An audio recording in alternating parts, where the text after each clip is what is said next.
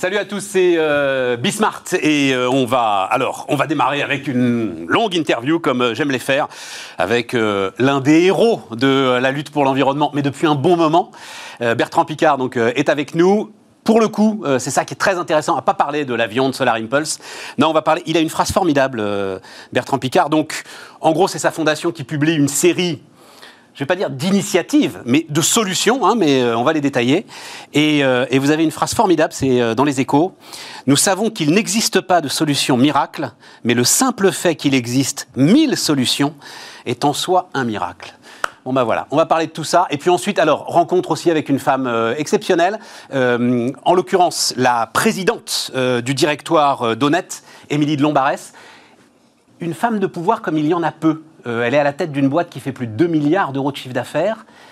On la connaît pas énormément, comme si en fait le fait de diriger une boîte de profession de service, euh, notamment tout ce qui est hygiène sécurité, n'était pas assez noble pour qu'elle soit célèbre. Eh ben, vous allez voir. Euh, J'espère qu'elle deviendra très vite très célèbre. Allez, c'est parti, c'est Bismart. On démarre donc avec euh, Bertrand Picard. Bonjour Bertrand Picard. Bonjour. On ne présente plus euh, Solar Impulse, on ne présente plus votre tour du monde. Je pense qu'on va voir de temps en temps des images de l'avion, mais là on n'est pas là pour justement euh, parler de, de l'avion solaire qui a fait le tour du monde. On est là pour euh, parler de ce que euh, publie votre fondation. Donc, euh, je lis portefeuille de technologies propres et rentables. Tous les mots sont importants, je crois. hein. Absolument. Labellisées, mises à la disposition des gouvernements et des entreprises Pour atteindre leurs buts environnementaux. pour atteindre leurs buts environnementaux. Évidemment, l'idée c'est euh, de faire baisser l'impact carbone. Euh, euh, Dites-moi exactement ce que vous avez voulu faire. J'ai voulu montrer que la protection de l'environnement et la lutte contre les changements climatiques n'est plus quelque chose de cher et de rébarbatif. C'est au contraire une fantastique opportunité industrielle et économique pour créer des emplois, pour faire du profit, parce qu'on peut aujourd'hui arriver dans des technologies efficientes qui payent pour elles-mêmes, Ouais. qui se rentabilisent par elles-mêmes. Ouais. Et c'est ça le changement de paradigme. Ouais. Alors, en fait, vous apportez, enfin, vous apportez des réponses. Deux questions fondamentales. En gros, vous avez aujourd'hui des gens qui euh, ont d'ailleurs la même histoire que vous dans ce combat, c'est-à-dire une histoire de crédibilité. Je pense à Jean-Marc Jancovici, euh, par exemple. Mais aussi, tiens, euh, le patron du développement durable du groupe Bouygues, Fabrice Bonifay, qui va venir nous voir, euh, d'ailleurs. Ben, vous le saluerez bien de ma part. qui nous disent oui, sauf qu'ils ne sont pas d'accord avec vous. Eux nous disent en gros, les amis, il va falloir choisir entre le PIB et le carbone. Si on veut baisser efficacement les émissions carbone, alors ça veut dire qu'il faut décroître. Non, non, mais J'ai l'impression que toute votre démarche parlé. est différente. Alors allez-y, allez-y, allez-y, Bertrand. Non, non, mais complètement. Mais chez Bouygues, on est, on est tout à fait d'accord. Euh, on n'est pas dans cette vision écolo de la décroissance, parce que ça va amener à un chaos social. Et on l'a vu avec la crise du Covid, où il y a 350 millions de chômeurs en plus, des milliers d'entreprises qui ont fait faillite. On a eu pendant une année un échantillon de la décroissance. C'est une souffrance sociale qui est inacceptable. Et personne maintenant continue à penser que le mythe d'une croissance quantitative illimitée est possible.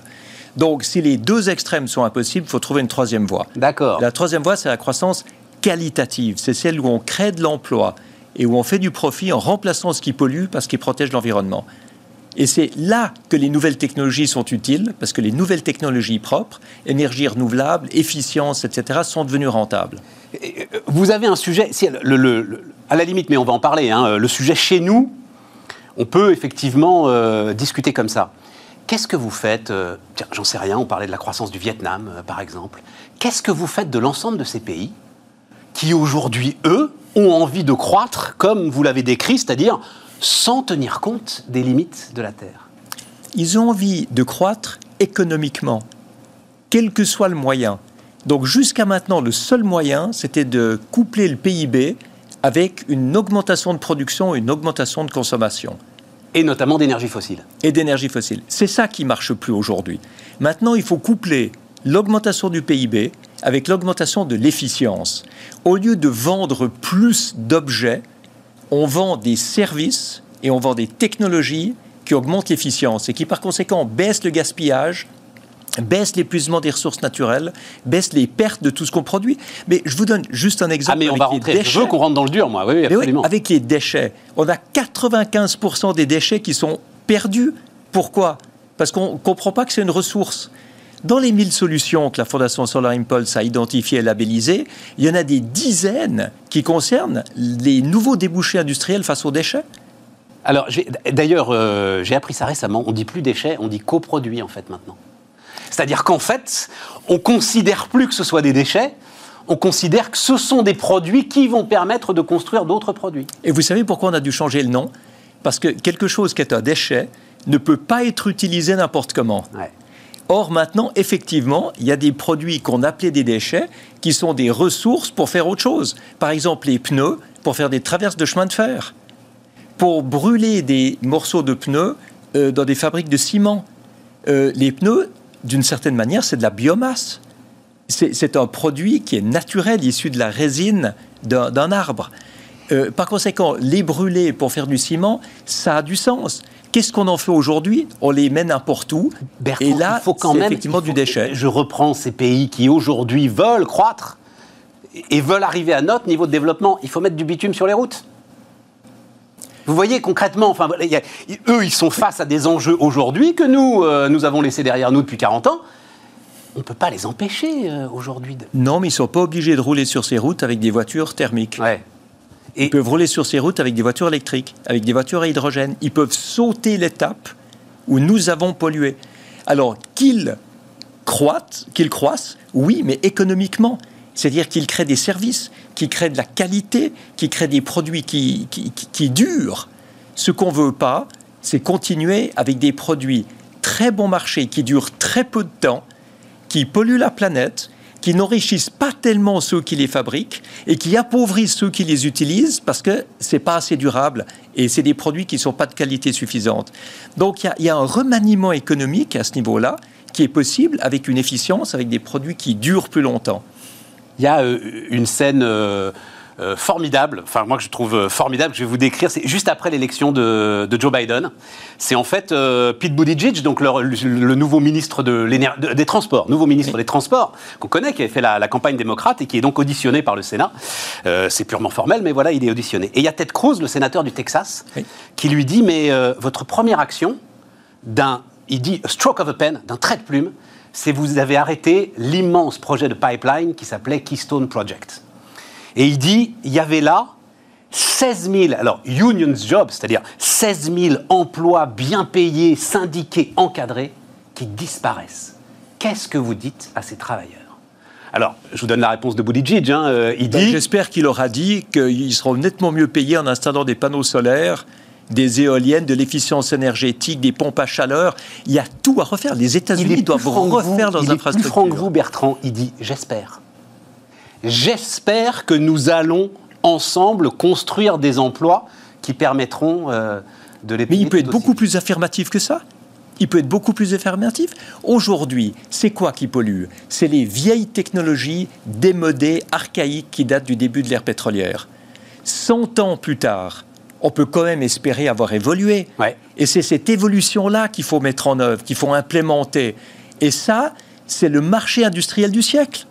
C'est là qu'on va créer des emplois. On ne va pas créer des emplois en faisant durer le moteur thermique et les énergies fossiles plus longtemps. On va créer des emplois en transformant tout ça pour l'améliorer. Et les gens qui sont au milieu, c'est-à-dire, euh, OK, il y en a qui, à la limite, finissent. J'en fais partie. il y en a qui vont débuter dans l'ensemble de ces nouvelles technologies, et on va les décrire, hein, un certain nombre d'entre eux. Et puis il y en a qui sont au milieu. Donc ça veut dire un énorme effort de formation pour euh, l'ensemble de cela c'est de la formation, c'est de la diversification, c'est de la réadaptation. Il faut aider les gens. La transition environnementale ne réussira que s'il y a plus de gagnants que de perdants. Ça, c'est absolument clair. Mais je vous donne l'exemple des gilets jaunes. La France descend dans la rue parce qu'on augmente le prix du diesel. Mais on aurait pu faire exactement l'inverse en disant aux Français, il existe un module qui est labellisé par la Fondation Solar Impulse, qui baisse de 20% la consommation de carburant et qui baisse de 80% les émissions de particules toxiques. Cette start-up, elle est française. On aurait équipé les voitures françaises avec quelque chose qui baisse de 20% la consommation. On pouvait très bien monter de 8% le prix du diesel. Mais il, restait 12% il, il met où votre module? Il se met entre le moteur et l'échappement? Non, non, en fait, c'est un module qui est rempli d'un liquide qui est électrolysé et ça fait un petit peu d'hydrogène qui arrive dans la chambre de combustion du cylindre et qui améliore la combustion. Donc le moteur marche mieux. On, augmente l'efficience. Une fois de plus, c'est une question d'efficience. Mais, quoi mais eh ben, Les Français ne seraient pas de sorte Non, non, mais attendez, attendez, ça se monte sur euh, le vieux diesel qui était justement celui du gilet jaune? Oui, absolument. Et ça coûte 500 euros sur un taxi, c'est rentabilisé en 6 mois. Ça coûte 500 euros, montage compris? Ouais, ouais. Et si vous dites aux automobilistes, on vous finance ce module, votre voiture polluera moins, et on peut augmenter un peu le prix du diesel, bien vous voyez que tout le monde y gagne. En fait, je veux pas. Euh, comprenez bien ce que je cherche à faire, hein, euh, Bertrand. Non, mais j'adore ces débats. L'idée, non, non, non, problème. Allez-y. C'est-à-dire, euh, vous donnez l'impression que tout ça peut se passer en douceur, en toute tranquillité, en fait. Il y a une grande partie qui peut se passer en douceur, en toute tranquillité. Parce qu'il y a une grande partie qui est devenue beaucoup plus simple qu'autrefois et qui est devenue rentable. Alors faisons-le. Faisons déjà tout ce qu'on peut. Faisons déjà toute cette efficience énergétique. Utilisons tous les nouveaux débouchés économiques qui sont possibles. Et puis si ça ne suffit pas, à ce moment-là, vous pourrez demander aux gens de faire des sacrifices. Mais si vous commencez par les sacrifices, vous n'aurez jamais de majorité pour faire la transition. Et dans, alors, j'allais dire dans votre esprit, mais c'est plus que dans votre esprit, parce que là, euh, il faut une table à calcul. Là, il faut, c'est à l'ingénieur que je parle.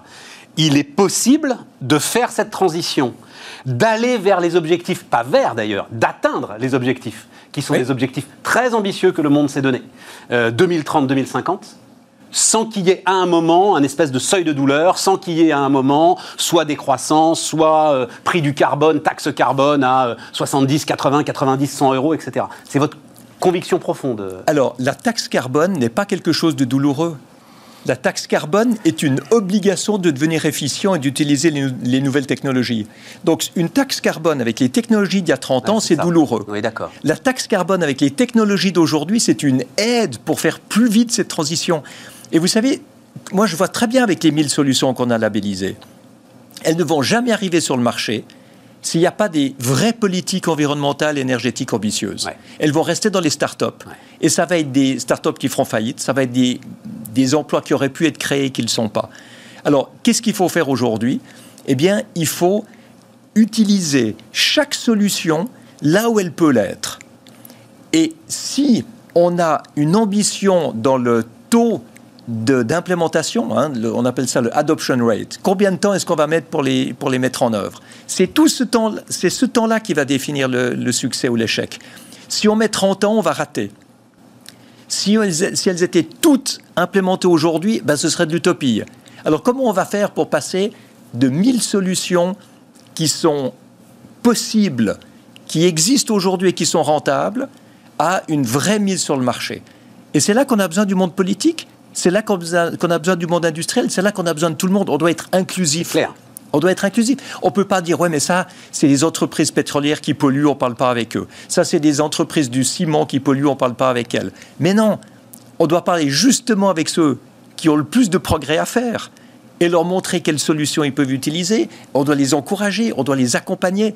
Et c'est là aussi que l'argent de la relance économique doit être investi. C'est pour moderniser notre société, pas pour la faire revenir en arrière. L'autre sujet, euh, Bertrand, alors euh, je lis là encore hein, euh, le, cahier des charges finalement hein, de ces 1000 solutions capacité, et là aussi chaque mot à mon avis est important, hein, capacité à être crédible sur la base d'une technologie ou d'un concept résilient, avec le potentiel d'être mise à l'échelle et déployée dans le monde réel sans contraintes supplémentaires. Oui. C'est un énorme cahier des charges. Ce serait Vous en avez trouvé mille On en a trouvé qui répondent à, ça. Oui, mais oui. Mais oui. C'est pour ça qu'avec mon équipe, à la Fondation... pas pu regarder les mille, je dois vous dire. J'en ai regardé une quinzaine, je n'ai pas pu regarder les mille. On est super enthousiaste quand on voit l'inventivité de ces entreprises. Et parfois, c'est des chercheurs de, grands groupes, et parfois, c'est des chercheurs de petites start-up. Oui, c'est ça. Mais tout est là. Tout est là maintenant. ce qu'il faut, c'est ouvrir les yeux et puis prendre tout ce qui existe. Par exemple, je ne sais plus euh, quelle est cette, euh, quelle est cette euh, solution, mais en tout cas, en fait, dans votre site, alors je le dis, site internet très bien fait, bravo. Merci. absolument. Je transmets l'équipe sera contente. Non, non, non c'est fluide et, et, on, et, on, arrive de lien en lien à ce qu'on cherche. Et j'arrive sur Air Liquide. Oui. Et je me dis, mais bon Dieu, Air Liquide, c'est Air Liquide. Donc, si Air Liquide aujourd'hui abrite quelque part dans un coin une start-up qu'elle finance en partie et qui fait partie de euh, ces centaines de solutions. Mais Air Liquide a les moyens de la développer. Ça veut dire qu'il y a un sujet quelque part, si jamais elle n'est pas encore aujourd'hui généralisée, euh, cette Eh ben, solution. Il y en a une, c'est Waga. C'est une spin-off d'Air Liquide euh, qui récupère le méthane des décharges publiques pour le, trans- pour le transformer en énergie. Le méthane, c'est 80 fois plus dangereux que le CO2 en termes de changement climatique. Ouais. Donc c'est fondamental de le récupérer. Il y a 20 000 décharges publiques dans le monde. Ben, Air Liquide est derrière cette start-up. Oui, mais ça, ça veut dire, par exemple, très bon exemple, c'est des investissements considérables, j'imagine, pour euh, équiper les décharges, pour récupérer leur méthane. Mais avant de mettre les investissements, il faut déjà que les gouvernements aient compris que ces décharges publiques sont des bombes à retardement et qu'il faut récupérer ce méthane. Une fois que les gouvernements ont compris qu'il faut récupérer ce méthane et qu'on leur dit on peut vous le faire, c'est rentable et ça crée de l'emploi, C'est rentable. à ce moment-là, ça marche. Mais complètement. Rentable. Mais complètement.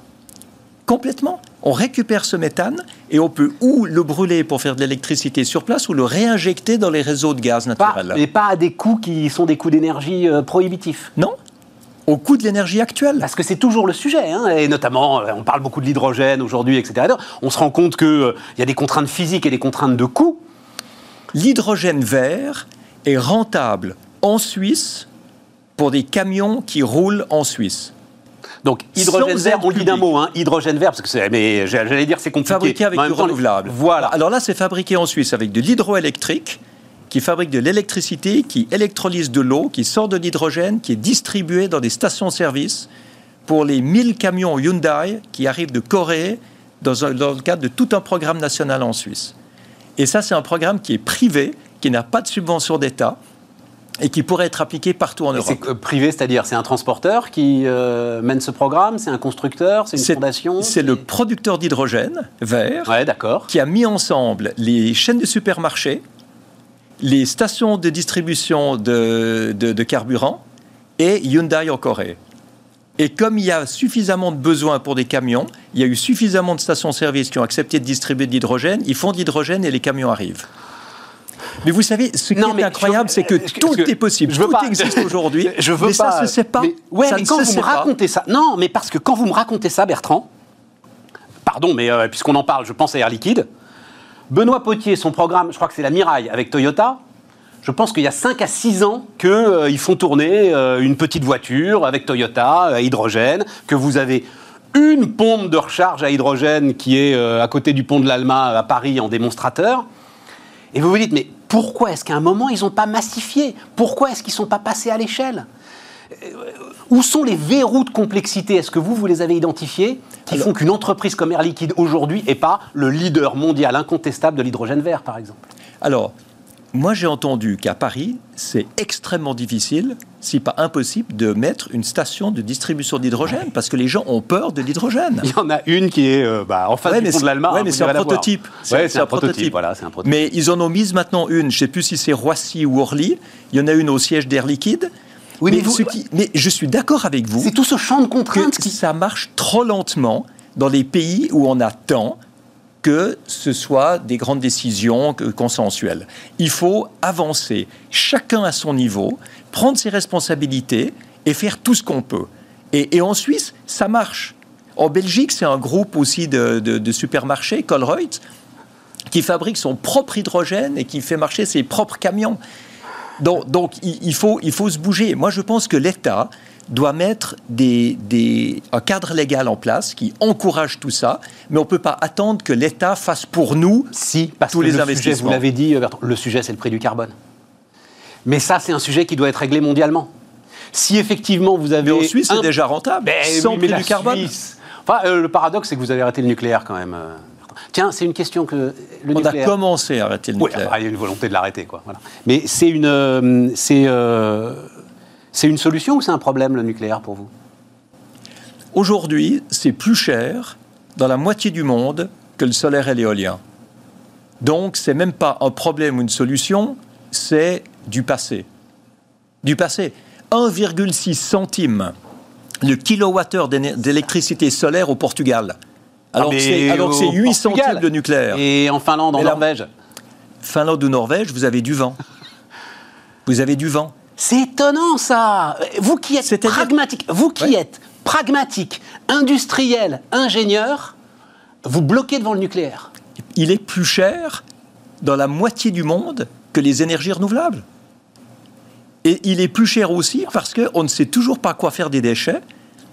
Et on a maintenant. On ne va pas, va pas rentrer dans un débat, je voulais juste savoir où vous en étiez. Alors là, ça nous amènerait trop loin. Là où j'aimerais bien avoir du nucléaire dans nos solutions, euh, c'est le thorium, au lieu de l'uranium. Alors là, il faut m'expliquer, Alors, c'est un nouveau euh, combustible fissible euh, qui a des déchets de durée de vie extrêmement courte et qui ne peut pas avoir son, son noyau qui fond comme avec l'uranium ou le plutonium. Donc le thorium, oui, moi je ne suis pas du tout opposé par principe. Moi je suis extrêmement si, pragmatique. quand même, parce que là, je, si. En France, vous avez déjà le solaire. Dans le sud de la France, le solaire le sujet, est, pas le solaire. Le sujet, Bertrand, le sujet, c'est le charbon. Le sujet aujourd'hui, c'est pas savoir si on met du solaire, de l'éolien, etc. Et tout. Encore une fois, c'est pas un sujet de vous savez pourquoi Vous savez pourquoi le charbon vous, qui fait 80 encore. Vous savez pourquoi vous dites que c'est le charbon? Le problème, c'est parce que la France n'a pas de charbon, elle a du nucléaire. Non. Donc on met le problème ailleurs. Non, non, non, non c'est parce que je pense. Ceux qui ont du charbon vont dire le charbon est moins dangereux que le nucléaire. Non, non, mais chacun voit le problème ailleurs. Ceux qui prennent pas l'avion disent que le problème c'est l'avion. Ceux qui font pas de streaming vidéo pas disent démarre. que le streaming vidéo c'est le problème. Non, mais je voulais pas qu'on démarre sur ce sujet-là. Mais non, mais chaque fois on stigmatise. Je peux pas admettre que Bertrand Picard puisse dire que le nucléaire pose autant de problèmes que le charbon quand on sait que l'enjeu aujourd'hui, c'est de, réduire le ça. carbone J'ai pas dit ça comme ça. J'ai dit que le nucléaire, pour, pour moi, la fission d'uranium, c'est du passé. C'est une technologie du passé. Bon, revenons sur notre sujet. Du je, passé, je voulais pas aller là. Vous, avez, vous, vous, avez, au niveau énergie non, renouvelable, on perd du temps et, et vos mille euh, applications. Voilà, on ne sera pas d'accord. on perd du temps et, et vos mille euh, vos mille initiatives sont formidables. Qu'est-ce qu'il faut faire maintenant? Il nous reste une minute 45. Vous avez publié ça là, ça y est. On a le, le site est là, tout est disponible, tout est accessible. Qu'est-ce que vous espérez maintenant et qu'est-ce qui peut se passer maintenant? Ce que j'espère, c'est que le cadre réglementaire va s'adapter aux technologies d'aujourd'hui plutôt que d'être basé sur les technologies d'autrefois qui polluaient. Ouais. Parce que si aujourd'hui, les normes, les standards, toutes les autorisations, toutes les réglementations sont adaptées au présent, eh bien, ça va tirer toutes ces technologies sur le marché. Et c'est ça qui va créer des emplois. Tant qu'il est légal de polluer, on va garder les technologies du passé. Et, et vous avez le sentiment quoi que les, les, gouvernements, en fait, ont un peu peur de renverser la table sur justement l'ensemble de ces normes, l'ensemble de ces technologies, l'ensemble de ces énergies? Les gouvernements ont peur aujourd'hui. Alors, ils mettent des buts pour 2050 en se disant. Et puis, il n'y a pas de feuille de route pour y arriver. Ouais. Nous, ce qu'on veut faire avec ces 1000 solutions, c'est donner au gouvernement, au pluriel, les outils qu'il faut pour atteindre leur but. Bon, en tout cas, euh, allez voir ça si ça vous intéresse. C'est absolument passionnant et je le répète, c'est euh, très très bien fait. Je voulais euh, juste, j'en cite une là que j'ai adoré, le, les accumulateurs de chaleur, EcoStock. Oui. Euh, accumulateurs de chaleur, bah, vous avez. vous avez un container qui est au cul d'une usine qui récupère la chaleur et que vous pouvez ensuite réutiliser comme vous voulez. Enfin voilà, ça c'est effectivement des trucs qui sont. Mais c'est tellement logique en plus. Tout à fait, tout à fait. Ça permet de sortir de cette de ce monde qui gaspille tout en récupérant ce qui est gaspillé pour en faire quelque chose. Bertrand Picard était notre invité sur Bismart.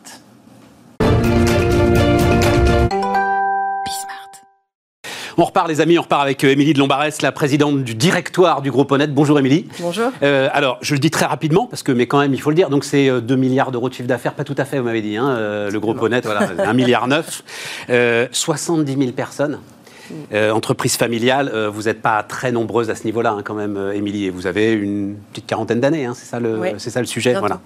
Est-ce que. Non, mais alors, juste première chose, entreprise familiale, et puis on a, j'ai vu que vous disiez, euh, vous avez fait rentrer, en fait, euh, un fonds d'investissement au capital. Ouais. C'est, c'est un élément, je le dis juste très très rapidement, c'est un élément, une question qui va se poser pour énormément de chefs d'entreprise en sortie de crise. Euh, cette idée qu'il faut renforcer les fonds propres et qu'il faut amener euh, du capital. Mm. Et donc, entreprise familiale euh, depuis 1860, cinquième génération, etc. Et vous dites, en fait, ça nous fait beaucoup de bien. Vous pouvez me, me raconter ça? Oui, mais écoutez, je pense que ça, ça a été un choix en 2007, hein, euh, déjà de, de, d'ouvrir, j'allais dire, à, on va dire de façon significative à d'autres personnes ou d'autres investisseurs que la famille. Et euh, donc là, on a, AEMZ nous accompagne depuis 2017, maintenant, après FFP. Et, euh, et je crois que c'était une vraie conviction de la famille. on a besoin de s'ouvrir. On a besoin de s'ouvrir, on a besoin d'un regard externe euh, aussi sur la façon dont on conduit l'entreprise, dont on la développe, dont on la fait grandir. Et je pense que c'est ça. Ça évite l'entre-soi, vous disiez. Exactement, ça évite l'entre-soi et ça permet finalement de se challenger, euh, de, d'avoir des, des, des, comparables, puisque finalement ces fonds euh, ont une expérience de, de, secteurs multiples. Et donc ça veut dire qu'il faut accepter qu'ils soient actifs aussi. Il ne faut pas que ce soit de simples partenaires dormants qui vous apportent des fonds propres et qui disent Oh mon Dieu, depuis 1860, on n'a aucune leçon à vous donner. Ta, ta, ta, non, non, il faut qu'ils apportent un vrai savoir-faire, un regard critique, euh, encore une fois, à la fois sur les équilibres de l'entreprise, à la fois sur la façon dont on la conduit. Et moi, même dans la crise qu'on vient de vivre, ça a été un atout pour moi d'avoir leur regard, de pouvoir partager avec eux. le conseil était vraiment actif et, euh, et euh, à mes côtés pendant la gestion de cette crise. Et cette possibilité de benchmarker. Oui, tout à fait, de voir où en sont les autres, quelles sont les idées, comment les autres gèrent. Voilà, ça donne, ça donne à la fois des idées et parfois aussi ça rassure.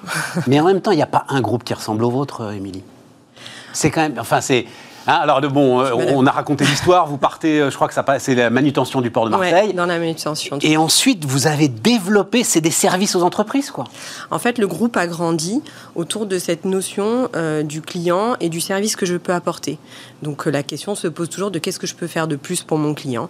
Et le groupe a grandi comme ça, avec la propreté qui est devenue dominante quand même à un moment donné. Et puis, on, a, on se construit aussi autour euh, la sécurité humaine, de la sécurité électronique, de la logistique. On est intervenu dans les centrales. Dans les centrales, on est allé chercher comment accompagner la maintenance. Puis on a développé de l'ingénierie. Centrale nucléaire. Oui, tout à fait, centrale nucléaire. Alors ça, euh, juste d'un mot, mais qu'est-ce que vous allez faire? Parce que c'est alors pour, je comprends l'idée et surtout tout ce qui est en fait humain finalement tous les services humains aux entreprises dès qu'il y a besoin de personnes, en fait. Ça, je comprends. Mais alors, le nucléaire, c'est quoi? Ben, Le nucléaire, on est rentré dans les centrales en commençant par les sécuriser, en faisant de la propreté un peu éloignée du cœur et des zones chaudes, comme on dit. Parce que personne s'en occupait? Enfin, il y avait une... Euh, en tout cas, c'était un besoin de nos clients de nous, confier, Ces, de nous confier ces savoir-faire-là. Et petit à petit, on s'est rapproché du cœur, des zones chaudes. Et finalement, nous, ce qu'on apprend, c'est à gérer la complexité de nos clients. Et l'intérêt pour nous, c'est de passer d'un secteur à l'autre et de, de faire du partage d'expérience. Dans le nucléaire, ce qui est très intéressant, par exemple, c'est que la, la contrainte euh, finalement radioactive, de la radioactivité, fait que vous avez un ensemble de process euh, qui vous aident à réfléchir sur la sécurité des personnes, euh, sur l'organisation des prestations, sur la formation et sur la façon dont on conduit nos opérations. Donc nous, on a de l'ingénierie, on a de l'intervention concrètement sur site, et en fait, ça nous permet d'avoir un, un, vrai apport vis-à-vis, par exemple, d'autres secteurs. Je comprends. Ces pratiques-là, on va aller dans, je ne sais pas, par exemple, l'agroalimentaire. Je comprends. On va dire, ben voilà, regardez, quand on rentre sur les sites, les équipements, comment on les vérifie, euh, comment on protège nos équipes. Et moi, ce qui m'intéresse et ce qui nous intéresse chez Honnête, c'est ça. C'est qu'à un moment donné, la prestation de service, euh, concrètement, c'est se mettre au service du client et identifier dans son système de production, que ce soit son site ou concrètement hein, sa production, sa chaîne de valeur, à quels endroits est-ce qu'on peut lui amener un regard tiers. Ça, c'est une vraie croyance de l'apport du service. Alors, il nous écoute, oui, et heureusement, Il nous écoute et surtout. Mais non, parce qu'il pourrait vous dire, écoutez, vous faites votre boulot et puis. Euh, non, la crise était un bon exemple et ça a été un bon révélateur justement de ça. Euh, pendant la crise, on a vu que quand tout s'est arrêté et qu'il a fallu redémarrer, les clients nous ont appelés en disant mais vite au secours, à l'aide, venez, on a besoin de vous. On a besoin de vous encore une fois pour gérer nos sites, pour sécuriser nos sites, pour accompagner. Alors bien évidemment, la propreté, ça a été le premier sujet, hein, les désinfections. Autant dire que la propreté, ça représente à peu près 50% du groupe. Donc euh, toute cette partie-là a été, dans tous les secteurs d'activité qui ont repris, on a été sursollicité. Mais dans les autres secteurs aussi, euh, encore une fois, par exemple dans la sécurité, les agents de sécurité, où on a continué aussi à sécuriser des sites avec euh, des centrales, des centrales de sécurité électronique, en fait, on a eu besoin de nous. Et les clients nous ont dit, mais en fait, c'est pas parce qu'on est là, on n'est pas là en fait, on a dû tout adapter. Et en fait, je crois qu'un des enseignements de cette crise, euh, c'est le, et c'est une vraie satisfaction pour nos équipes, hein, c'est d'avoir senti que le client avait besoin de nous. Et on a noué un autre type de dialogue. Ah ben là, vous êtes, et puis alors c'est cette fameuse, je ne sais pas pourquoi on dit deuxième ligne, d'ailleurs, parce que moi, elle me semble assez en première ligne, enfin à peu près autant euh, en première ligne que ce qu'on appelle la première ligne, enfin bon, bref, on appelle ça deuxième ligne. Euh, ça veut dire, alors euh, venons-en là tout de suite, Émilie, parce que ça, c'est des hommes, des femmes qui ont été dans des endroits. Alors c'est vrai que ce sont des experts de la propreté au sens très très large, on va dire de l'hygiène-sécurité, mais ils, ils ont été dans des endroits quand même dans le bleu et dans l'inconnu total. Alors, il y, a plusieurs. enfin, avant tout, nos métiers sont essentiels. Voilà, ce que ça, ce que ça, l'enseignement de cette crise, c'est que nos métiers sont essentiels. Ils sont essentiels pour plusieurs raisons. Je l'ai déjà dit, on est imbriqué dans le système et dans la chaîne de valeur de nos clients. Donc en fait, quand nous on dit euh, ce sont des invisibles, ce sont des deuxième ligne, troisième ligne, en fait, c'est juste qu'on n'avait pas pris le temps de regarder certaines interventions et que quelque part, alors peut-être qu'il faut balayer devant notre porte, nous, on a fait les choses discrètement. Voilà. Et je pense qu'aujourd'hui, on est en train de voir que dans une chaîne de valeur, il y a des maillons essentiels et que parfois, bah, ces maillons-là, effectivement, peut-être qu'on ne parlait pas assez fort, peut-être qu'on s'est laissé un peu oublier. Aujourd'hui, encore une fois, moi, la vraie satisfaction et l'opportunité de cette crise, c'est de renouer le contact avec nos clients. Et aussi avec la population. Moi, je pense à vos équipes, comme pour les caissières de Carrefour. À un moment, il y a des hommes, des femmes qui se sont retrouvés effectivement en pleine lumière dont on s'est rendu compte que, waouh, s'ils n'étaient pas là, il n'y a rien qui fonctionne. oui.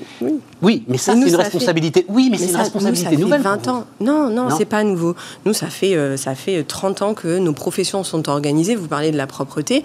On a une fédération qui est organisée. Ça fait 30 ans qu'on travaille euh, sur les agents de lumière. Ça fait euh, des années qu'on travaille sur la notion d'agent de propreté, sur la terminologie. Il y avait eu toute une communication autour de la valorisation des agents. Et ça s'appelait agent de lumière. D'accord. on a travaillé en 2018. On a lancé une enquête sur la propreté c'est fondamental. C'était pas d'une efficacité redoutable, la campagne, parce qu'elle n'est pas arrivée jusqu'à moi, les agents de lumière. En tout cas, elle est arrivée. Alors que là, Covid, ça y est, là. oui, mais si vous voulez, c'est peut-être triste de se dire qu'il nous faut une crise de cette ampleur-là, parce que cette crise, avant tout, elle est quand même dramatique, humainement. Et ça, c'est quand même le cœur de notre sujet. Nous, on est dans une entreprise basée sur l'humain. Donc, ce qui est, ce qui est difficile, c'est qu'il faut attendre une crise dramatique et humainement euh, vraiment complexe euh, pour qu'en fait on réalise certaines choses. Je vous l'accorde. Néanmoins, nous, voilà, nous, le fait que nos métiers soient essentiels et la valorisation de nos, de nos agents, on en a toujours été convaincus. Ça, ça modifie pas vos équilibres sociaux, ça modifie pas vous le rapport. non. Nous, nous, nous, entre guillemets, dans notre entreprise, dans la vision de nos métiers, ça ne modifie rien. Ça modifie le regard des gens. Donc le regard des gens, c'est important parce que ce regard, effectivement, je vous donne un exemple. On travaille sur le travail en journée. Travailler en journée, c'est quoi? C'est comment est-ce qu'on va amener socialement, parce que ça, c'est des engagements euh, de responsabilité profonds. On va amener nos agents à intervenir en journée. C'est plus facile d'accès pour eux. Euh, ils ont un contact avec les usagers finaux. D'accord? Donc ça veut dire que quand il faut à 4 heures du mat euh, ou à 23 heures. Hein, voilà, Donc ça, et économiquement, nécessairement, c'est aussi moins coûteux. Donc tout le monde est gagnant. Ça, c'est un combat, mais ça fait des années qu'on le mène. Super. Voilà. Donc, si vous voulez, je pense que cette crise, encore une fois, c'est l'opportunité. Ben, on avance, oui, oui. Là, on Il y a eu un déclic grâce à la crise, justement? Alors, les clients sont plus à l'écoute. Eh voilà, là, je fais une tournée des clients euh, récemment. J'en ai vu certains euh, que je suis allée rencontrer pour faire un peu le bilan de ce qui s'était passé. Et les clients sont plus à l'écoute. Parce qu'en fait, quand on nous parle de RSE et de responsabilité, nous, les outils, on les a construits. Je vous donne un autre exemple. On a travaillé sur un, système qui s'appelle Biogistique. Biogistique, c'est quoi? C'est euh, des biotechnologies, des produits qui sont non dangereux pour nos équipes, santé des collaborateurs avant tout, qui vont être concentrés, qui n'ont pas de résidus dans la nature. Et on a travaillé sur tout le système de distribution pour calibrer l'impact carbone du transport des produits. Et on a équipé tout notre réseau d'agences, des centaines d'agences, donc avec ces produits. Le résultat, c'est quoi? C'est un vrai engagement responsable. Économiquement, nos clients n'ont absolument rien vu sur la facture. Donc économiquement, c'est viable. Ça fait quatre ans qu'on déploie ça. Parce que c'est un travail de formation. on a demandé à nos équipes de ne plus jeter, par exemple, les contenants mais c'est un changement de mentalité qui prend du temps. Tout à fait. Donc tout ce travail-là qu'on arrive à faire autour de nos métiers, ça nous amène à faire évoluer nos métiers et je pense que demain les clients ils seront plus sensibles. Et alors, mais est-ce que ça modifie les négociations? Parce que j'imagine que tous les ans ça doit être comme avec la grande distribution et mmh. les éleveurs de porc, quoi. Ça doit être une bataille au centime. Non, mais c'est ça. Euh, oui, ah, bah, je ne vais pas vous mentir, nos marges sont plutôt des marges faibles. Voilà. Donc est on est, sur que ça modifie la donne ça? Est-ce que ces clients à qui vous avez sauvé la mise, pour certains d'entre eux, parce que ça, leur a permis de rouvrir leur site, euh, est-ce qu'ils... Moi, je compte dessus. Et en tout cas, notre, notre j'allais dire notre vision aujourd'hui, c'est qu'on va avoir l'opportunité d'avoir de nouvelles discussions avec nos clients toute une partie y est vraiment sensible. Je pense qu'il y a une vraie prise de conscience. Moi, c'est ce que je veux retenir de cette crise, c'est qu'il y a une vraie prise de conscience sur la façon dont on travaille quand on travaille dans la prestation de services avec de l'humain. Nous n'avons pas d'usine. Donc, quand on va négocier euh, des marges, des prix, etc., à un moment donné, le seul besoin que j'ai moi, c'est de discuter avec mes clients, de m'asseoir avec eux. Non, non, mais euh, finissez votre phrase. Vous n'avez pas d'usine, ça veut dire que la réduction de coûts, si on vous demande la réduction de coûts, elle pèse directement sur les épaules des gars qui vont bosser. Alors, oui. Et moi, mon objectif, c'est quoi? C'est de dire à un client, je sais faire différemment, mais je ne sais pas à un moment donné toucher à l'humain. Voilà. Voilà. Donc je sais faire différemment, je vais aller chercher des organisations, je vais réfléchir. Ça, c'est notre métier. Dites-moi ce que vous voulez. Par contre, vous voyez, ça va changer complètement la relation, par exemple, au cahier des charges. La flexibilité qu'on nous demande, Aujourd'hui, on nous parle des bureaux, de l'usage des bureaux, etc. Donc ça, c'est la flexibilité. Nous, on a travaillé depuis un peu plus d'un an maintenant sur euh, ce qu'on appelle les objets connectés et l'impact que ça va avoir. Comment est-ce que je mesure, donc ça s'appelle Clean Connect, comment est-ce que je mesure euh, finalement l'utilisation des salles et comment ça va changer la façon dont mon agent, finalement, va avoir un plan de travail qui va évoluer? Ça, c'est une révolution. Et je pense que l'effet accélérateur de cette crise, ça sera qu'on aura des clients. Quand je dis, et encore une fois, c'était il y a dix jours à mon client, écoutez, voilà, demain, il va falloir qu'on ait un pacte un peu différent. Laissez-nous faire notre métier. Arrêtez de contrôler le temps de nos agents. Ne perdez plus d'argent, à la limite, à contrôler nos, agents, à être sûr euh, que finalement, on soit sur un, euh, sur un dispositif que vous avez imaginé. Laissez-nous faire notre travail. Et la finalité de notre travail, c'est de satisfaire vos usagers. Laissez-nous adapter nos prestations. Et là, on pourra avoir des choses qui sont gagnant-gagnant. Il est là le monde d'après, Émilie. il est là le monde d'après. Mais non, mais il est là. Le... Non, c'est pas, c'est pas anecdotique. C'est, non, c'est, enfin, en fait, c'est, le vrai monde d'après finalement, de, de, de, la, de la suite de ce que vous nous décrivez là.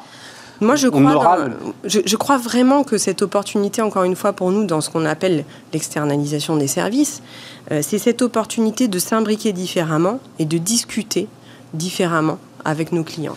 Vous m'aviez raconté une histoire, je me souviens la première fois qu'on s'était parlé, mais il nous reste très peu de temps. Non, c'était les... c'était sur les sièges de cinéma. Oui. Où en fait, en nettoyant les sièges, vous aviez co-designé finalement les sièges du cinéma et vous aviez, avec l'exploitant du cinéma, trouvé une solution qui soit euh, meilleure pour tout le monde. Win-win pour absolument tout le monde. C'est des toutes petites choses, tout à fait. Super intéressant quand même. Mais notre quotidien, encore une fois, hein, dans le service, c'est que finalement, on est. Alors, ça, c'est un sujet aussi. Moi, je, milite hein, pour que nos métiers. Euh, Rapide. Pour qu'on ouvre les. Une minute. Pardon, en une minute. en une minute. en une minute, non. C'est que nos métiers, dans nos métiers, on est dans les backstage de, de, tas d'environnements et de la vraie vie. Et donc moi, mon objectif, c'est qu'en fait, on, on, on attire ces personnes qui ont cette curiosité, parce que c'est la curiosité qui amène des solutions. Et ce sera plus facile de les attirer, parce que ça reste une difficulté hein, pour l'ensemble des professions de mm. service aujourd'hui. Ce sera peut-être plus facile J'espère que tous ceux qui ont envie de liens humains, de, de, relations clients basées sur la curiosité et la confiance, en tout cas, viendront nous aider à, à travailler sur ça. Émilie de Lombarès, donc la présidente du directoire d'Honnête, était euh, notre invitée sur euh, Bismart. Et puis on va se quitter avec une euh, rediffusion, lui aussi d'ailleurs, au cœur de la crise, au cœur de la crise du retail, de la mode. C'est Laurent Milchior, le patron d'Etam, qui était notre invité il y a quelques jours.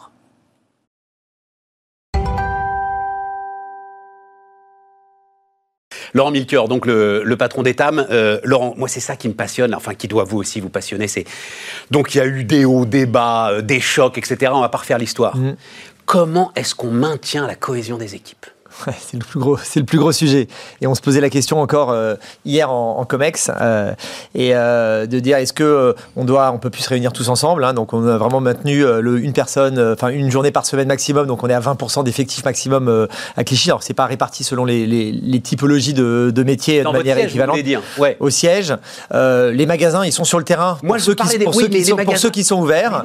Et il y a ceux qui, il y a ceux qui sont fermés. Donc on a de la newsletter, on fait les heures sup, on les, on utilise les personnes des magasins fermés pour aller travailler dans les magasins ouverts, pour conserver le, euh, pour conserver le lien, euh, l'appétence du terrain, etc. Donc ça, c'est extrêmement, extrêmement important. Lors du premier confinement, on avait tout fermé. Et en fait, c'est plus simple, quasiment, de tout fermer que dans la situation actuelle où on a euh, la moitié de nos magasins, en l'occurrence en France, nous, qui sont, qui sont fermés. À l'étranger, selon les pays, c'est à géométrie. Plus 1400 magasins, hein, je ne l'ai pas dit, mais c'est plus de 1400 ah, Exactement, à, à, géométrie variable. Et donc, du coup, quand tout est fermé, en fait, on a une espèce de méthode pour tout le monde. Là, aujourd'hui, c'est à deux vitesses Vous avez les mêmes typologies de, de, salariés avec la même implication dans l'entreprise. Certains, ils sont tous les jours face aux clients dans leur, dans leur magasin avec des flux qui sont corrects, finalement, parce qu'il y a un peu de report quand même des, des, des, magasins dans les espaces de plus de 20 000 m2 ou 10 000 ou 5 000 selon les, les typologies de, de confinement locaux, qui se répartissent dans le, dans le, dans le centre-ville. Alors, on parle, on récupère 10-15 points de, de chiffre d'affaires.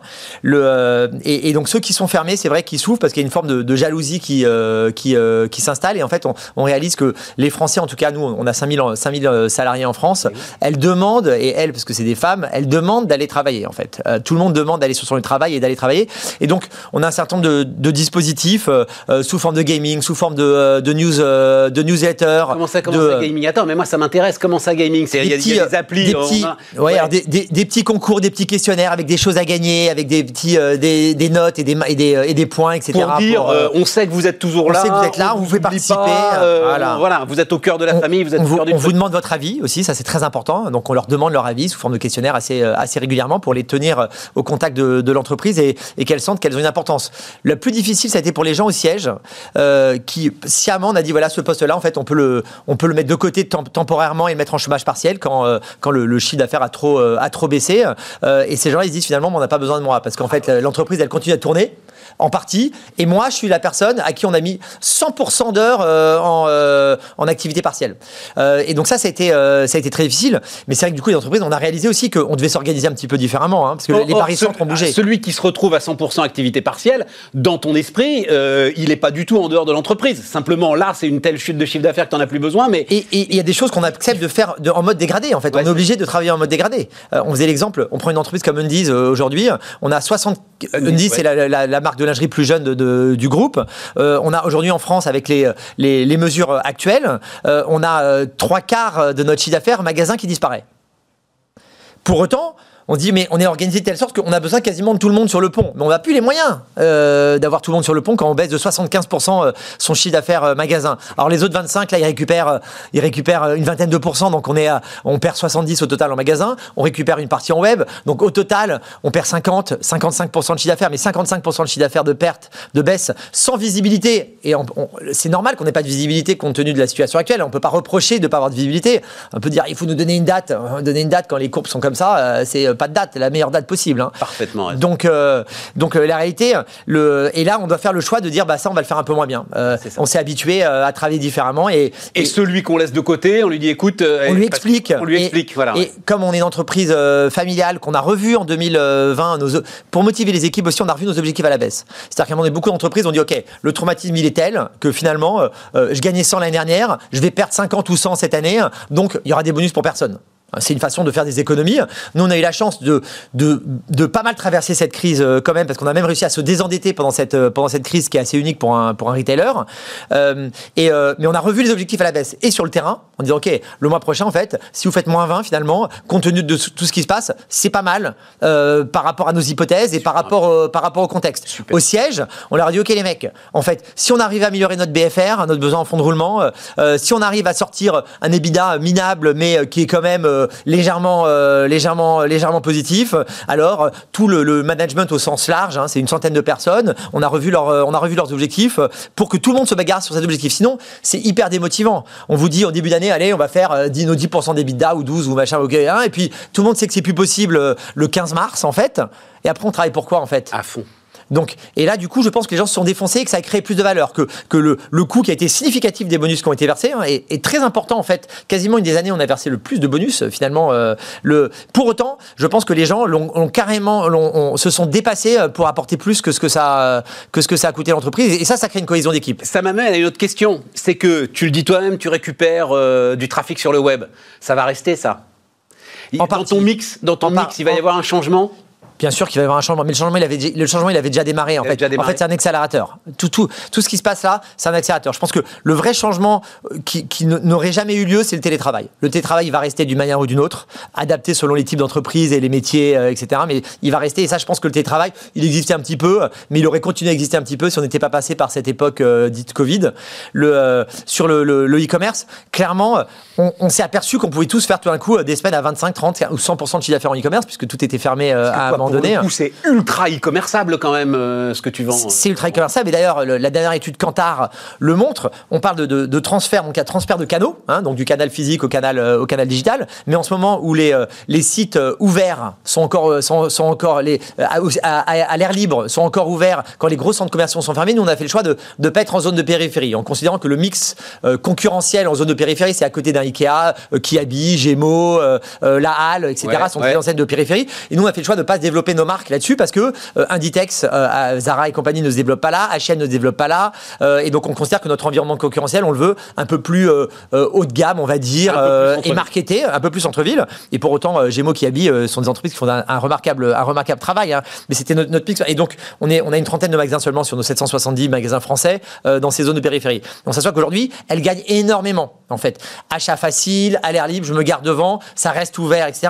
Donc, on perd en part de marché face à ces euh, acteurs-là, on perd en part de marché face à la grande distribution finalement. Et on le voit clairement dans l'étude Kantar, en ayant fait une relativement bonne année compte tenu du, contexte hein, en lingerie, euh, on a perdu un peu en part de marché face à la grande distribution. Donc c'est vrai que quand on écoute Carrefour, Leclerc dire on a fait une année exceptionnelle en 2020, c'est pas lié, c'est pas lié au Covid, c'est beaucoup lié au Covid. et au travail de fond d'Alexandre Bompard, hein, qui, fait, du travail, évidemment. Mais, ça a aidé. Donc quand il y a eu ce sketch là des non essentiels, etc. et tout, en fait c'était super important. Tu sais, quand euh, les, les, supermarchés, ils ont dû mettre des. Mais moi je considère que c'était normal en fait, parce que le à J plus 1, à J plus 1 du confinement, enfin de la fermeture euh, des commerces dits non essentiels à l'époque, le euh, Carrefour lançait des promotions sur le jouet. Ouais. C'est faire ou pas dans ce cas Dans ce cas, il faut, il faut encadrer. Je sais rien. Euh, Leclerc, il est venu, il dit sur le jouet, euh, vous avez deux gros acteurs. En fait, c'est des grosses centrales comme nous. Euh, on est en train de raconter n'importe quoi aux Français. Bon, enfin voilà. Bref, je de toute façon, je voulais pas refaire l'histoire. Mais, mais, ça, à la limite, je veux dire, la réalité, c'est que on est partagé entre sauver son entreprise, sauver ses parts de marché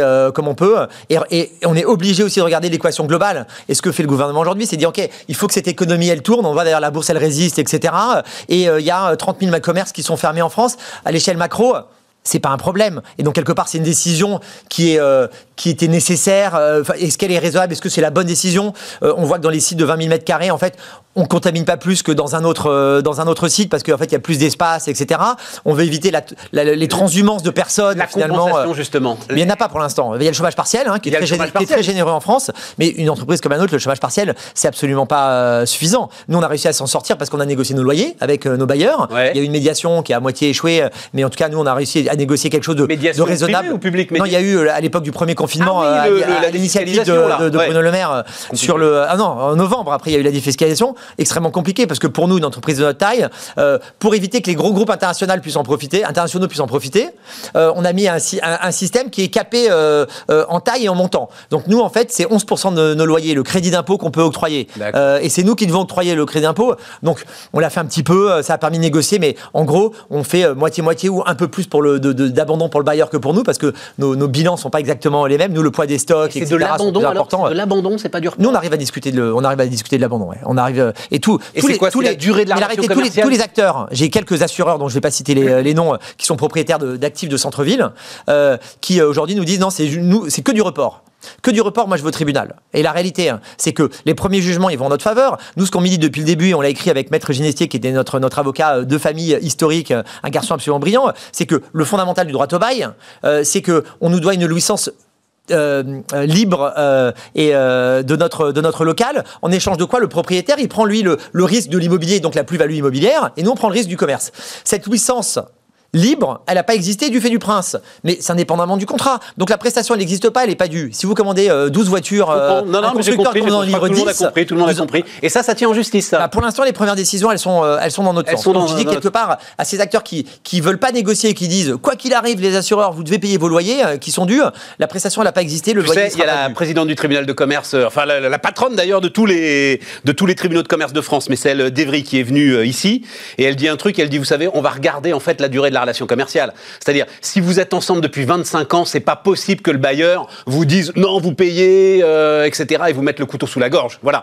Donc, euh, il y a des éléments comme ça aussi qui sont importants, et c'est sûr que les tribunaux de commerce vont regarder ça de très près. La réalité, c'est que ça m'intéresse ce que tu me dis sur les assureurs qui vont venir bientôt là. Donc, les euh, bailleurs, les bailleurs avec lesquels, alors ils vont vous trouver deux trois exemples pour dire l'inverse, mais la réalité, nous, c'est à peu près 100%. Le, que ce soit des, Français ou des étrangers. Alors que les foncières, par exemple, elles, elles sont plus.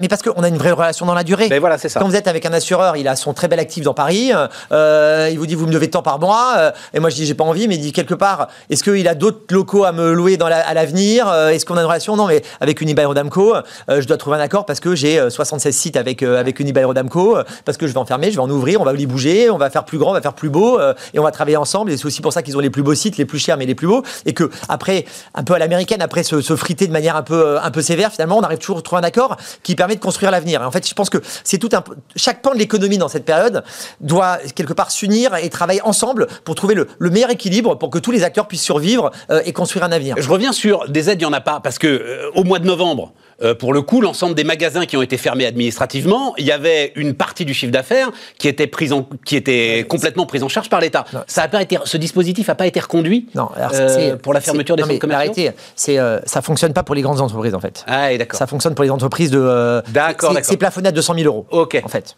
Donc c'est la Donc, la perte aujourd'hui, nous depuis le début depuis le début de l'année, on a déjà perdu 22% de notre chiffre d'affaires.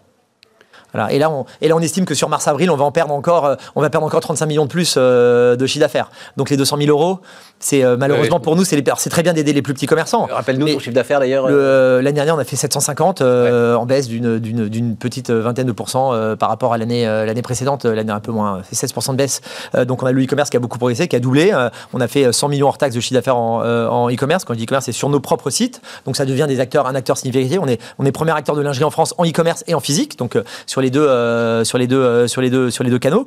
Donc euh, donc on fait notre on fait notre travail, mais euh, mais c'est vrai que là en ce moment euh, euh on peut pas demander une réouverture. Il faut pas la demander. Je considère que ça serait irresponsable de la demander. Par contre, c'est vrai que l'aide que demande le ministère de l'économie sous l'impulsion de Bruno Le Maire, qui est de dire on va vous payer vos loyers, charges comprises, et vous et, quelque part euh, vous allez reverser une partie euh, significative euh, aux, bailleurs et garder le reliquat pour payer vos autres vos autres frais.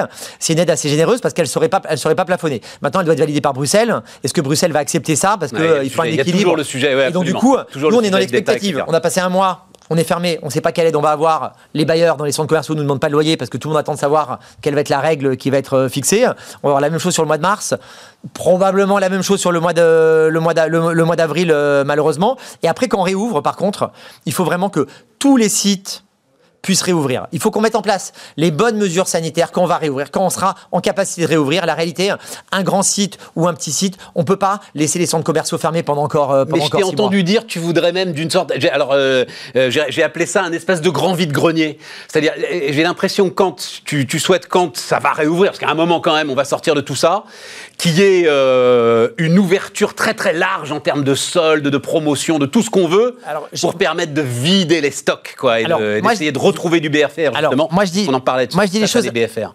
Moi, je dis les choses un petit peu différemment. Je pense qu'effectivement, là, quand on va ouvrir, il faut qu'on euh, euh, qu'on donne un peu de liberté aux commerçants pour pouvoir écouler les, euh, les surstocks. Alors, nous, on n'est pas encore dans une situation de surstock parce qu'on a anticipé dans nos budgets que le premier semestre est compliqué. Donc, pour l'instant, on a un peu trop. donc, on, va réussir à les, écouler. Mais c'est vrai qu'il y a des acteurs qui achètent plus long terme, qui se retrouvent avec des stocks absolument incroyables, avec tous leurs magasins fermés, parce que certains ont 50% de leurs magasins fermés comme nous. Et alors, ont 100% de leurs magasins. donc, il faut effectivement accepter qu'on puisse vendre en dessous de son prix de revient euh, pendant un certain temps à la sortie, à la réouverture des, euh, des magasins. Mais plus globalement, ça c'est tactique. Moi, ce que je pense, c'est que on est dans un monde du, de la RSE aussi, hein, et on, va forcément apporter ce sujet à un moment donné. Le, et dans ce monde de la RSE, non mais c'est pas grave, parce qu'on euh, en parle tellement qu'à un moment donné, le, on tourne en boucle. Non mais ce que je veux dire, c'est que il faut mieux acheter, etc. Et ça, on le fait, on a notre label Wicker et compagnie. Par contre, il faudrait, dans l'idéal, il faudrait qu'on achète moins, qu'on vende moins de pièces. Mais sauf qu'on doit développer nos entreprises, nous, développer l'emploi, euh, la richesse, etc. Donc, euh, si on dérégulait les soldes, si on arrêtait de dire en France, les soldes, c'est euh, le 25 juin ou le, premier, le dernier mercredi. Ah oui, mais là, c'est une mesure structurelle que. mais il n'y a, plus que la France, y a plus que la France et la Belgique qui ont ce truc-là. Oui, mais je, alors bon, là, je, ouais, d'accord. Et ça, ça aiderait en fait à, ne pas euh, gonfler ses stocks parce qu'on sait que même si ça a baissé, que les premiers jours de solde, il faut avoir plein de stocks pour le vendre, démarquer, etc. Et ça, c'est oui, il y a un fonctionnement pervers dans l'histoire. C'est hyper pervers. Ouais, ouais, ça, et en fait, le, web, il fait ses promotions en permanence. Donc en fait, là pour le coup, euh, c'est un espèce de truc à l'ancienne. On s'accroche à nos magasins, mais la réalité du, du marché, il n'est plus comme ça. Qu'est-ce que tu as appris pendant cette crise? D'abord, euh, l'importance de la famille, quand on était enfermé pendant deux mois. le, euh, et de voir ses petits-enfants grandir et déjeuner avec eux tous les jours. Ça, c'est le premier. Oh, tiens, ça, c'est un, là, ça, c'est un truc sympa. Euh, non, ce qu'on a appris, c'est que quand, quand, on bosse bien ensemble, on arrive, on arrive à trouver des solutions. Euh, que par en, travaillant en petits groupes, on arrive à retrouver cette, cette agilité que les entreprises d'une taille comme la nôtre commencent déjà à perdre par rapport au par rapport et le sentiment d'urgence de dire bon on peut plus réunir le banc, l'arrière-banc, tout le monde réfléchir. On est en Teams, on met six personnes, il faut décider, il faut décider à la sortie de la réunion, il faut que ça avance et du coup on a pu avancer, on a pu avancer beaucoup plus vite. Beaucoup de chefs d'entreprise me parlent, comme tu m'en as parlé d'un mot, de l'attachement très très fort en fait de l'ensemble des salariés à la marque qu'ils avaient peut-être pas en tête à ce point-là plus qu'à la marque, c'est à la société en fait. Enfin voilà, à la société. À la société. Ils n'avaient peut-être pas en tête à, ce, point-là. Non, non, mais le sujet c'est il faut que j'en sois digne maintenant. Enfin, il y a quelque chose dans le rapport avec l'ensemble de tes équipes qui a peut-être changé. Complètement d'accord. Et c'est vrai qu'on a fait beaucoup de choses, mais qui semblaient pas grand-chose au moment où on l'a fait. On a fait le maximum qu'on avait, qui nous est passé par la tête en brainstormant, etc. Et quand on a réouvert nos magasins, dans toutes mes visites magasins, tout le monde m'a remercié pour d'avoir gardé le contact et les petites vidéos envoyées sur les réseaux internes. Euh, et merci d'avoir été là, Laurent, etc. Il va falloir. oui, mais le truc, fait que ça. Euh, il va falloir continuer. C'est ça le truc. C'est dans, dans, ma culture et dans notre culture d'être super proche de nos collaborateurs. Et donc euh, demain, je me prends l'avion pour aller voir deux magasins au bout de la France parce que tous nos magasins sont fermés, mais parce qu'il faut être encore sur le terrain, en province, voir tout le monde, etc. Et donc d'être très proche du, du, du, terrain dans le retail. Si on le fait pas, en fait, on fait pas du retail. Et, euh, et, je pense que la transformation, elle passe par, euh, par les humains dans l'entreprise. Et donc dans le retail, en fait, si on n'aime pas les gens, et si vous parlez avec Michel Edouard Leclerc, je veux dire, il aime ses équipes, Michel ah. Edouard Leclerc. Hein. Donc, euh, je veux dire, et c'est pour ça aussi qu'il ah, fonctionne. C'est charnel. C'est charnel. Donc, et c'est absolument nécessaire. Laurent, il me reste une minute. Ça va repartir. Jean-Paul Agon qui est venu là. Jean ouais, voilà. Jean-Paul Agon qui est venu, ça va, être, ça va être un feu d'artifice de rouge à lèvres, ça va être un feu d'artifice de petites culottes. Ça va, tu, sens quelque chose de très fort quand ça va partir alors, Je pense que ça va être très fort sur tous les, euh, sur tous les, les, les, les éléments de, de, vie, en fait, ce qui va redonner envie au, euh, de vivre. En fait, je pense que la restauration va repartir très fort. Euh, je pense que le voyage de tourisme euh, va repartir euh, très fort. Le voyage d'affaires, il va être pas mal changé avec les Teams et Zoom et Anco. Est-ce que la lingerie va partir très fort? La lingerie, elle a mieux résisté parce qu'on s'est plus équipé en lingerie à l'intérieur. Ouais, je comprends. Et euh, du coup, je pense que le prêt-à-porter va repartir, euh, va repartir très fort. Je pense pas que la lingerie va, va, va baisser. Euh, mais est-ce que nous, on va profiter autant de ça comme on a résisté Je suis pas certain. Je pense que les magasins vont repartir. Et en France, ce qu'on voit, et, et, et c'est vrai que l'action du gouvernement, on peut la juger là-dessus. On est dans 52 pays. tous les 52 pays ont confiné, déconfiné, confiné, déconfiné, à leur sauce chacun. Le seul pays qui repart tout de suite quasi quand on déconfine, c'est la France. Et c'est vrai qu'il y a une poche de pouvoir d'achat qui a été préservée, qui est de l'épargne, qui pose, qui pose d'autres problèmes. Hein. C'est ce que j'allais dire, Laurent. Mais, à quel prix? Voilà. Non, mais qui pose d'autres problèmes. C'est un, autre, euh, c'est un autre problème. Merci d'être venu nous voir.